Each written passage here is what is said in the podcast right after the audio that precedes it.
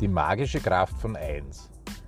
Guten Morgen, hier ist wieder Johannes Nefischer von der WT Steuerberatung, steuerberatertipps.com.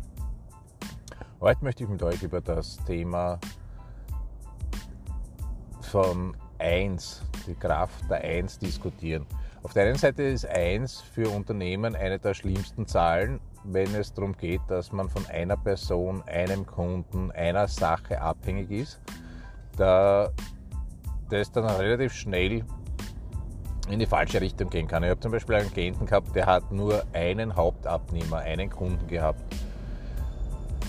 Also es waren sogar zwei. Der eine war in der Lebensmittelbranche und der andere war ist ein Tischler, der, einen, der hauptsächlich für eine Firma gearbeitet hat.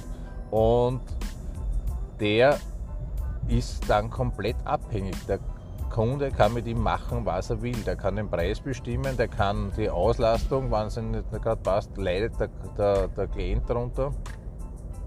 Im Gegensatz dazu ist aber eins beim Zielesetzen einer der wichtigsten Faktoren, die ich für mich herausgefunden habe, dass das Zielesetzen funktioniert.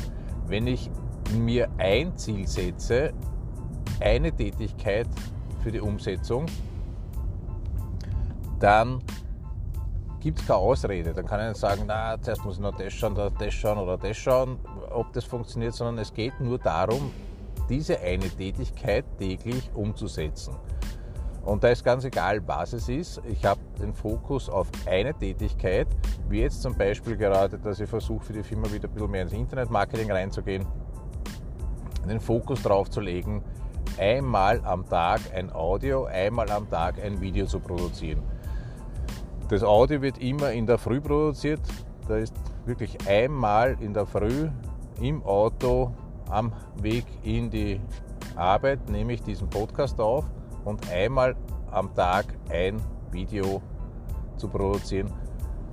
Und erst wenn das funktioniert, kommen dann die nächsten Schritte, wie schauen wir, dass wir jetzt nachher da noch an der Qualität herumfeilen. Schauen wir, dass wir äh, noch andere Sachen dazu machen. Aber zuerst einmal wirklich nur den Fokus auf eine Sache legen, die dann umsetzen und wirklich zum Laufen bringen. Das funktioniert bei mir relativ gut. Ich bin gespannt, wie es bei euch funktioniert. Bei steuerberatertipps.com könnt ihr mir Feedback dazu geben, falls ihr Probleme bei der Umsetzung habt und Hilfe dabei braucht könnt ihr auch Kontakt mit mir aufnehmen.